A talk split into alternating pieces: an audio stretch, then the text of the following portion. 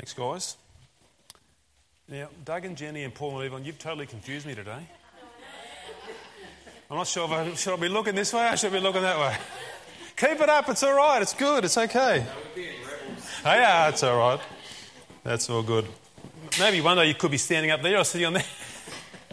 good on you guys, well done. We are looking at the parables of, uh, of Jesus over the month of uh, January. And um, we started with a parable last week, of course, and we're jumping into another one this week, uh, one out of Luke. And as I think about Luke, can you guys remember the story of a young boy called Luke Shambrook from about three years ago? That name may ring a bell, may not ring a bell. He was uh, an autistic boy who wandered away from his campsite on Good Friday at Lake Eildon in 2015. Uh, for four days and nights, uh, this little boy Luke was hopelessly lost in the bush around uh, Lake Eildon. Uh, amazingly, people streamed in from all over Victoria uh, to help look for this boy. It's just like this real outpouring of um, help and emotion there. And they streamed from everywhere. They went to great lengths to look for this uh, little boy Luke, who was lost, lost around Lake Eildon. And as each day and as each night passed by, of course, when those things happen, uh, hopes fade very quickly about the boy will be found alive or not. He was helpless and Luke was lost, terribly lost. And then on the fourth day, he was spotted by a police helicopter. You've all seen that vision of that little boy sort of behind those branches there, which is sort of uh, in our minds from the news reports of that day. He was spotted there, and Luke Shambrook was found. Uh, his mother and father, along with the rest of the community, were rejoicing. Luke, who was lost, was now found. It was just a great picture there of uh, an outpouring of emotion as well when we see this young boy reunited with his um, family again. Well, Jesus does the same thing every day. The very same thing. Not so much lost in the physical and finding them, but lost in the spiritual and finding them. He is finding the lost spiritually and then uh, bringing them home. So please turn with me in your Bibles to Luke chapter 15. And we will read from verses uh, 1 through 10. You'll be very familiar as we start to read these. Verse 1 Now the tax collectors and sinners were all drawing near to him, and the Pharisees and the scribes grumbled, saying, This man receives sinners and eats with them. So he told them this parable What man of you, having a hundred sheep, if he's lost one of them, does not leave the 99 in the open country and go after the one that is lost until he finds it. And when he's found it, he lays it on his shoulders, rejoicing. And when he comes home, he calls together his friends and his neighbours, saying to them, Rejoice with me, for I have found my sheep that was lost. Just so, I tell you, there will be more joy in heaven over one sinner who repents than over 99 righteous persons who need no repentance. Or what woman, having ten silver coins, if she loses one coin, does not light a lamp and sweep the house and seek diligently till she finds it? And when she has found it, she calls together her friends and neighbours, saying, Rejoice with me, for I found the coin that I'd lost. Just so, I tell you, there is joy before the angels of God over one sinner who repents. Father, please uh, help us today as we uh, come and open up this passage of Scripture that you've inspired uh, Luke to write for us 2,000 years ago. We ask, Holy Spirit, you would come now and just really uh, open up our hearts to see a God who amazingly, graciously uh, goes after the lost and brings them home. Please help us to see that you are a gracious, compassionate, and merciful God, and a God who rejoices in doing this. This is not something you do begrudgingly. This is not something you do just uh, as a secondary work of who you are. But Lord, you delight in saving the lost. So please help us to see that today. We pray, Holy Spirit. And we ask that in Jesus' name. Amen. so, in this parable today, we do, we have a glorious picture of God's saving grace in rescuing the lost.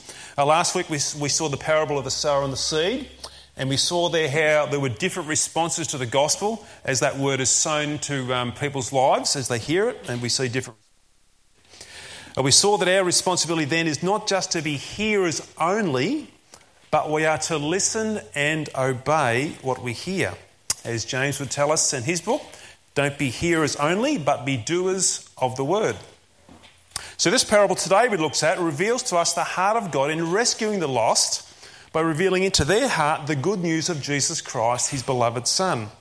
So that by the gift of faith from God that is given to the lost to believe in Jesus, they are now rescued by him and they are brought home. And then we see here the joy of God and in the kingdom of heaven as they rejoice together in this absolute miracle of salvation that God performs on lost people. What really helps us to uh, see these parables in a deeper fashion is to understand exactly how Luke has recorded these for us. It's not just stuck in the middle of here out of nowhere. I mean, Luke's building something here which is under the inspiration of the Holy Spirit to actually help us to see a picture of God through all of this. The religious people of Jesus' day generally didn't like him. They weren't uh, on Jesus' sorry, Jesus wasn't on their Christmas card list, I can tell you that for sure. Uh, Jesus came along with uh, grace and truth, and he upset their lives of comfort and deception by just speaking the truth, began to expose them for who they were.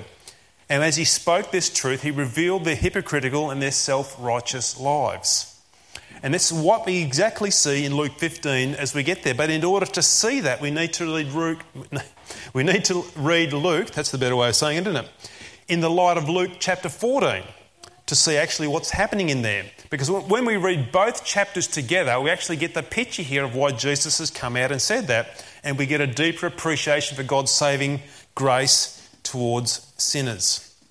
Luke 15 is like a triple banger. It's like the old Big Mac. Does the, still big, does the Big Mac still have three pieces of meat? Two. It's got three pieces of bun, though, hasn't it? I knew there's a triple there somewhere along the line. Luke 15 is like a triple dessert. It's like white chocolate, dairy milk chocolate, and dark chocolate. It's fantastic, Luke 15. There's three parables here in a row a lost sheep, a lost coin, and a lost son. And in each instance, they end with joy when the lost are found. It's a great passage of the Bible here. And this triple parable is actually being built up through Luke 14, and we'll see that as we get into it a bit further down. So let's look at it today. Let's look at what is to be lost, what it is to be found, and the joy there is in God when lost sinners are rescued through these first two parables as we see that outworked for us. Now, I forgot to mention, uh, there are some outlines. If you wanted a sermon outline, everyone's got one. Brilliant. None left. I better print some more off for next week then, hadn't I? Let's look at lost. In these first two parables, we see there's something lost each time. There's a lost sheep and a lost coin. In both parables, the lost represent lost sinners, lost sinful people. Now, this is really significant here when Jesus talks about this parable because there's two groups of people that are gathered around him as he's actually sharing this parable and talking about that. One group that is there is what you might call the elite of society, the self righteous, the religious people. They didn't think they were sinners. They were gathered around him and they were thought they were pretty good just in their own. The other group that were gathered around Jesus at this particular time were the lowly and the marginalised people of society. They were called the tax collectors and the so called sinners by the self righteous. And you see that there in verses 1 and 2. Now, the tax collectors and sinners were all drawing near to him, which is Jesus, and the Pharisees and the scribes grumbled, saying, This man receives sinners and eats with them. Getting a picture of these two groups of people. This is the picture that I see as they're gathered around Jesus. I can see this. Here are the tax collectors, people that are hated by Israel. Nobody likes the tax collectors. They are working for the Roman government. And the way a tax collector makes their money is instead of collecting 10% or 15% or whatever it is, if it's 10, they go and collect 15. And they keep 5 and put it in their own pocket. That's how they make their money. And everybody knew that. That's why they were hated, because they should have only collected 10, but they had the authority of the Roman government to collect more because that's how they could make their living. And they actually had a Roman centurion or guard normally with them around their tax booth as they did their collecting. So they were hated. Nobody liked the tax collectors. They had no friends. They were everybody's target for abuse and ridicule. And here they are, these people despised by the community, are gathered around Jesus. Most probably there were prostitutes there as well gathered around Jesus. Those people who sell themselves for sex. Those who allow their body to become a piece of meat just for pleasure of other people. These people who've been used and abused. These prostitutes who feel dirty and worthless. These people also despised upon within the community, looked down upon as the scum of society, have also gathered themselves around Jesus here as he's sharing this parable. Perhaps amongst this group as well would be the poor and the peasant types, the workers of no reputation in Israel of that particular time. These are the ones who don't own the cool chariots, perhaps like the self righteous or the elite. These are the ones who don't have that house up near the top of the hill with a lovely big view out over the valley. These ones live in the slums. They live in the outlying villages. They are the poor and the peasants. They are just considered the run of the mill, ordinary people, nothing special about them at all. And these so called sinners have gathered around Jesus. I can see all types here. There's tax collectors, prostitutes, and peasants gathered here close, intently listening to Jesus and all he's got to say. And they don't care who's there, they don't care who they're standing beside. They're gathered here listening to Jesus. They just want to hear what he's got to say. And in the same scene, in the same picture, just a few metres away, there's another group of people as well.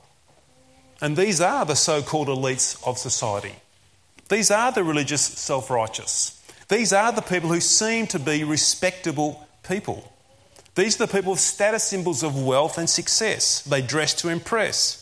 And they only want to be seen with the right people who make them look much better than what they are. These are the people who think they are good.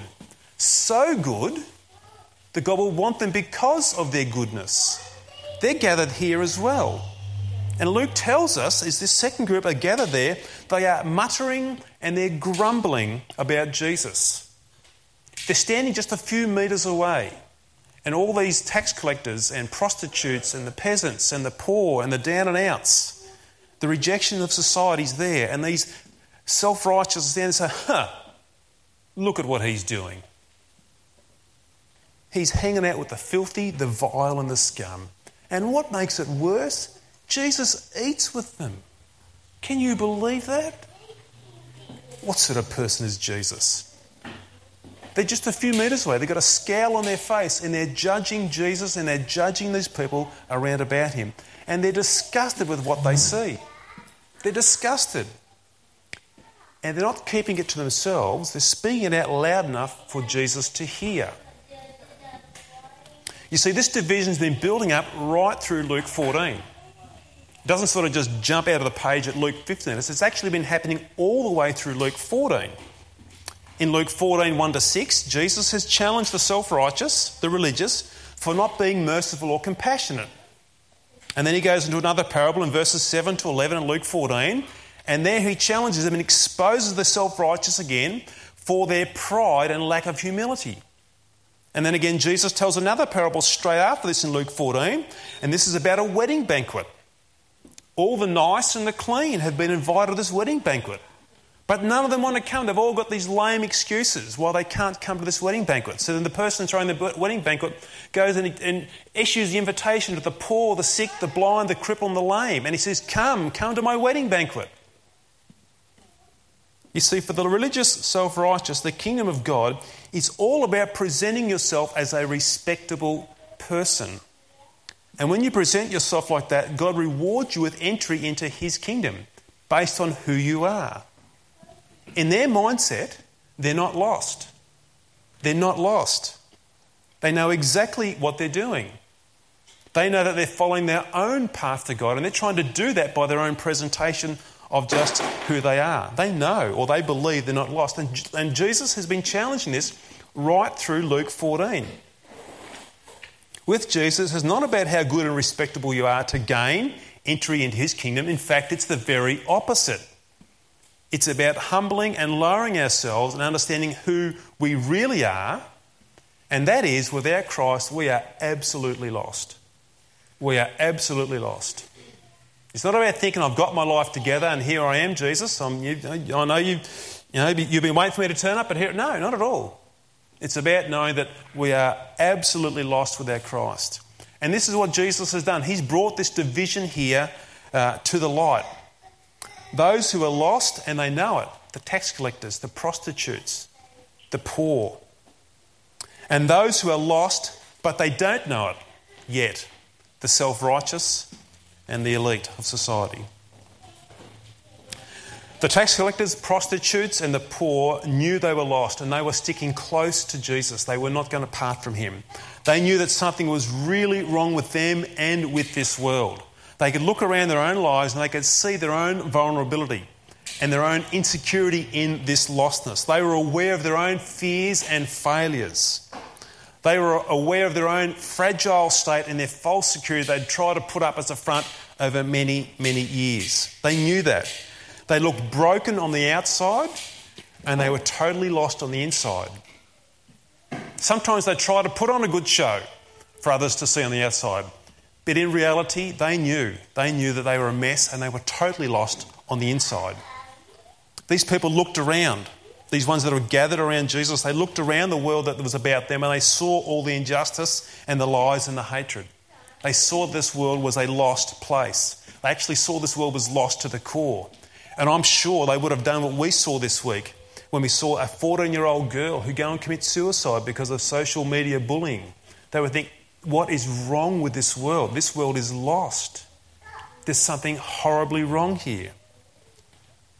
The lost, these people gather around Jesus at this time, have an awareness of the awful work that sin has done to us. They know the facade that is on the outside of their life that tries to cover all up doesn't always cover it up. There's always a mess of brokenness inside. They understand the awful work that sin has done and breathes this corruption within us. They had totally lost their bearings and they drifted far away from God. Just like the sheep that Jesus talks about in this parable that were lost, the sheep just kept going from one pasture to the next. And all of a sudden, one sheep broke away from the pack and he grazed in that pasture. And then he saw some more pasture over there, and he grazed in that pasture over there, and he saw some more pasture over there, so he grazed in that pasture over there. You could just begin to get the picture here of this sheep. It's wandering away, it's just moving, it's just following its nose and finding more grass and looks juicier. The grass is always greener on the other side of the fence, so we often hear that. And before he knows it, where am I? Where's the rest of the flock gone? I've drifted away. These people were lost, just like that sheep, and they had no idea how to get back. The religious self righteous, on the other hand, never saw themselves as lost. This is the other group, just a few metres away from Jesus. They never saw themselves as lost. They let themselves believe they were on the right track by doing all these good things, and ultimately, those good things would get them acceptance with God.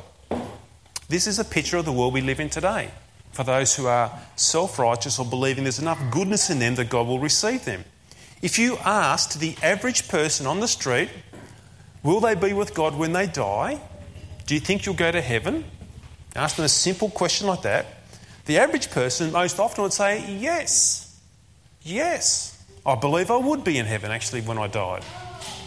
And if you ask, Why do you think you'll be with God when you die? Most of them will say, Because I'm a good person. I'm a good person. And God will accept me because I'm good. I'm not lost. He'll accept me because of my goodness. That's how most people think. They don't realise they're lost. They don't realise how desperate their situation is. Jesus ultimately came for those who knew they were lost, hopelessly lost. Jesus came for those who knew they were lost spiritually. Jesus came for those who knew that they were lost with nothing to offer God in any way at all in the way of good deeds to earn some sort of acceptance with Him. Jesus came for those who, who, who they knew were helpless, hopeless, and homeless spiritually. They knew that they were without God and without hope in this world. Jesus ultimately came for the lost. And these are the ones that are now gathered closely listening to Jesus as he teaches and speaks. The next picture Jesus gives in this uh, parable is the position of being found. Both the shepherd and the woman find their lost item. The shepherd finds the lost sheep, and the woman finds the lost coin. Both the woman and the shepherd, there, in a sense, represent God as seeking the lost, God going out to find the lost. It's a great picture here of God and His compassion and His mercy and love and seeking out those who are lost. Uh, when you're lost, you really are helpless, aren't you? I can imagine Luke Shambrook was really helpless. He had no idea what to do, where to go. When you're lost, you are totally lost all your bearings. You don't know which way to go. You have no idea where you are. When you're lost, you are absolutely helpless. Well, this is where we see the helpless helped by God. God amazingly and graciously comes and helps. You may have heard that saying there that uh, says, God helps those who help themselves. Some of you may have heard that over the time. Well, that's not true. That's not true particularly when it comes to being lost. Um, God doesn't wait for you to start making your way to Him. God comes and He finds you and He breaks into your life and rescues you. God marvelously comes and initiates the help while you are still lost. It's a great picture of God. Think about the sheep. He has no idea he's lost. He's happily munching away on grass and berries. He thinks life's okay. But then the shepherd comes and finds him. And then he realizes the danger he was in. He realizes perhaps in the next pasture there was a pack of hungry wolves there that have eaten him up. And he realizes how far he's been taken back to the flock. Boy, I was a long way away. I didn't realize how far lost I'd got. Well, God is the same in finding us. He may use any manner of events in our lives and then reveal himself to us and often you'll hear this about people when they, when they share a testimony. Actually, I wasn't really sort of looking for God, but He sort of just dawned upon me, sort of just come upon me. And then all of a sudden, I discovered who He was. And when I discovered who He was, then I discovered how lost I really was in the meantime. I couldn't see it while I was lost, but when I was found is when I really discovered just what danger I was in. I discovered how lost I really was. So, this finding here that God does is calling us into salvation, into his kingdom. We're now found and saved, and we're given this brand new set of eyes, and this brand new set of eyes actually begins to identify just how lost we are. And we see this picture here of God in finding us is a picture of willingness to go to great cost to find us. Willingness to go to great cost to find us. And it's an incredible picture because we can see this demonstrated through Jesus Christ the great cost he goes to find us spiritually and to bring us home by paying the price of our sins. Think about the shepherd. Think about the shepherd. He's got to go to cost as well. You don't just all of a sudden find that lost sheep in one hour. Sometimes it might take days. There's great expense here, there's great cost, there's great sacrifice to make this take place. And Jesus gives us that picture. Jesus leaves the perfections of heaven. Jesus leaves the realm of glory. Jesus comes and becomes one of us to dwell amongst us. God parts with his perfect, sinless, beloved Son. He says to his Son, Let's go find those lost sheep, those people made in our image who are lost. And, Son, Jesus, this will cost you dearly. This will cost you dearly. This will be a great sacrifice to find these people, to reunite them back to me. You will carry all their wickedness and their sinful rebellion, and you will pay the price of that at Calvary's cross to find these lost and to bring them back home. And you will face my wrath there, but you will bring these lost sheep, these lost people, and you will bring them back home. It's an, it's an incredible picture here of the heart of God. That in the face of Jesus Christ, he goes to great cost and extreme sacrifice with his death on the cross to make that possible. It's a picture here of a saving God who rescues the lost and brings them home. Let me say it again. It's only when you are truly found by Jesus that you'll begin to grasp just how lost you really were and the incredible sacrifice and cost that God goes to to restore us and reunite us lost in this world of sensual delights, lost in this world of deceptions and fame and fortune, lost in this world of power and position, we are deceived and we are then delivered by God as He finds us from all those deceptions. Jesus rescues us and delivers us from this lostness. And then we see how totally deceived and totally lost we are. It goes further, though, in this parable as Jesus talks about uh, this demonstration here of finding the lost and the heart of God as we see that working in there. And the picture here we see here is a picture of rejoicing in this work, a delighting in this work that God undertakes. Verse 7 Just so, I tell you, there will be more joy in heaven over one sinner who repents than over 99 righteous persons who need no repentance. It's a glorious picture of God that I think we don't get and we don't see. The picture here is the jubilation in God. It's the jubilation in heaven when a sinner is found. It's the rejoicing. I think the angels in heaven look on with awe and pure delight when they see the miracle of salvation take place. When they see a sinner repent, when God has found somebody and brought them home, there is jubilation, there is awe, there is delight as they see this miracle yet again take place. And I don't think we get it. I don't think we see here the joy that God is showing us and Jesus is talking about here. I really think and I totally believe that when a person is taken from lost to found, from darkness to light, from death to life, the angels see the power of the gospel working in that person's life, that they are found, and there is one massive hallelujah chorus that breaks out in heaven. And it is happening every day. It is an enormous jubilation when the lost are found. Now, I don't know whether you watched the grand final last year. I'm not a Richmond supporter, but they were pretty loud in singing their theme song. They were in one voice and they were belting it out as loud as they possibly could. That is nothing. That is absolutely nothing compared to the jubilation in heaven. That is not even a whisper in comparison to the joy to the exaltation, to the jubilation in heaven when a lost sinner is brought home and they repent of their sin. The theme song on the grand final day would not even rate with the jubilation in heaven. Now, amazingly, that same scripture that uh, Lauren read before, I've got here as well. Come to me to uh, Zephaniah and hear what God says. The Lord your God is in your midst, a mighty one who will save. He will rejoice over you with gladness. He will quiet you by his love and he will exult over you with loud singing. Can you see it? He rejoices over saving lost people. Heaven rejoices. It's jubilant to see the grace of God rescue lost people and bring them home. This is what God does. He sings over us with delight and jubilation when the lost come home. We will do that for all eternity. We will never grow tired of seeing this incredible salvation that God has effected for us through Christ. He is jubilant now in heaven, and He will be jubilant and, and for eternity, and we will be jubilant with Him. Unbelievable.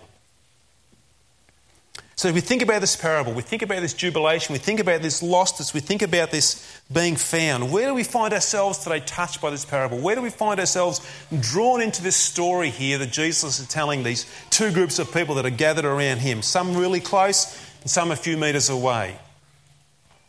Well, Jesus is about saving people. He's about finding the lost. So, don't give up praying for your lost loved ones or your lost friends. This is what Jesus is all about. He's about the lost. Don't be concerned. Don't be worried about this person that you're praying for that they're too far lost. This person is too far gone. He cannot be saved or she cannot be saved.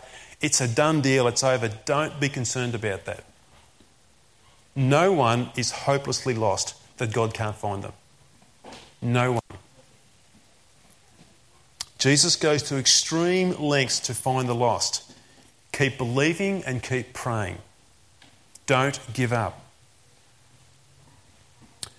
Join us at 5 o'clock this afternoon and pray together with us as we pray for the lost. Because God rejoices in the lost getting found, we too should rejoice when a lost person is found by Jesus. It should be a natural reaction within us. We must join in with heaven when they rejoice over a person who repents of their sin. We have the life of Christ now flowing in and through us. So that same joy and delight in Him should be the same joy and delight in us. We should be jubilant about salvation of souls. Sadly, we don't see much of that these days, and it's a terrible thing in the Western society where we live. We should pray with great earnestness that God would find the lost, and we would then join in with this great zeal and energy to be jubilant in this lost. We should be joyful people about uh, the salvations of souls. Here's somewhere else where this parable can touch us. This is a bit of a sore point where this parable can touch us. We must not be like the religious self righteous. They stood at a distance and they sniggered and they sneered about the people that were coming to Jesus, grumbled and complained. You know, we can be so easily like them. We can be so easily like the religious self righteous. Jesus, why can't you just go and save the cool people? Jesus, why can't you just go and find people who've already got their life together? Jesus, can't you just bring in the hip and trendy people to the church? Can't you bring in people just like me so I can really get on with them well? Jesus, can't you just go and find those people? We can so easily begin to grumble and complain, just like the Pharisees, that Jesus is not finding the people that I like. Jesus, can you find the people that I like? Don't bring all these other people that I don't really like that much. We're just not grateful sometimes, are we, for the people that Jesus brings in? What if the prostitutes and the drunkards and the drug pushers and the so called rejects of society came into exchange when they're found by Jesus? Would we rejoice with heaven if that took place? Or would you rather someone nicer, more like you, and maybe just pray they would go to the church down the road?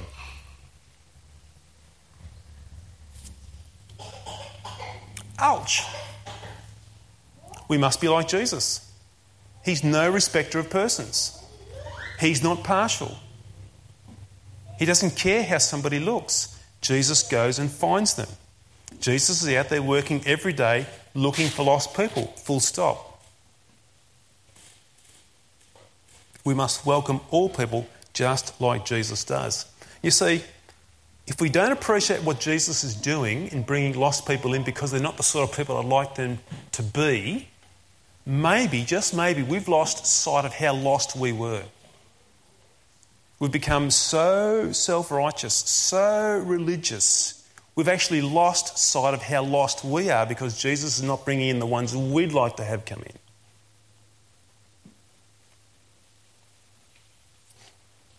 Maybe this parable touches you as well in this point. Maybe you're just like those people who are gathering around Jesus up close. Life has chewed you up and spat you out. Maybe you realise what a mess you've made of your life. You look back and you survey your life and you think it's just been a life of pain, it's been a life of drama, it's been a life of mistakes.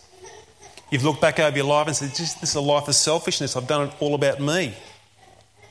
Everything's been on my terms. God really hasn't come into my life in any way. Life has been sort of me first, me last, and me in the middle. And you look around and you see all these ideals and expectations of the right way to live, but you continually fall short. You continually trip over. You can't do it. And every time you get up to do it again, you fall over again. Maybe you're at the end of yourself. Maybe you've got nothing left. Maybe you're just out of answers and out of excuses. I've got nothing else to give. You're weak and you're vulnerable. Just maybe you're lost. Just maybe you're lost. You could be in the middle of a crowd of the people you really know well, but you still can be lost. Absolutely lost. Hear Jesus' word for you today, then, out of John chapter 6. All that the Father gives me will come to me, and whoever comes to me, I will never cast out. Can you hear that? Can you hear that? I mean, can you really hear that? Come. Come to me, and I will never push you away, and I will never cast you out. These are the people that Jesus came for the people that are lost. The people that are lost. Here's my prayer for exchange today and for the rest of this year and every year following on that God would make us a home for the lost. That God would make Exchange Church a home for the lost. And we will be thankful and jubilant for every lost person that Jesus brings into this body. And we would go out there as Christ, looking for the lost and to bring them to Him. This is our prayer, and may we do that with great sacrifice, just like the sacrifice that Jesus had made for us. And may we do that with great rejoicing as well. Let's pray. Father, thank you. Thank you today for your word to us. Thank you for this parable, Lord, today of the lost and the seeking of those and bringing them home. Father, we sit here and we think about these two groups of people that are about Jesus as he tells this uh, story. Lord, there are the religious self righteous, grumbling, complaining. And Lord, there's those who know they're lost and they are hanging on every word that Jesus has got to say. Father, give us a, a fresh uh, vision of the heart of Christ here. Give us a fresh vision of the love that He would uh, go out and find these lost, regardless of who they are, and bring them home. God, I pray today you would place that heart within us and grow that heart within us, that we would be a body of people that seek and save the lost. Not trying to get them to, to line up with our expectations, Lord, but bringing them in, beckoning them in to come and find Christ. Lord, today for those who are sitting before me and perhaps they're lost right now, God, I pray that your Spirit would just work on their hearts to hear what Jesus says. Come to me, and I will never cast you out. God, I pray your Holy Spirit would work on those words and work through the truth of who Jesus is and you would draw lost people home. Father, thank you for this blessing that we have in this word now. And I ask that in Jesus' name. Amen. Barbara's going to come and lead us around the communion table. So um, if I could get Dan and Sam to uh, hand out those emblems, that would be great. Or Dan and me.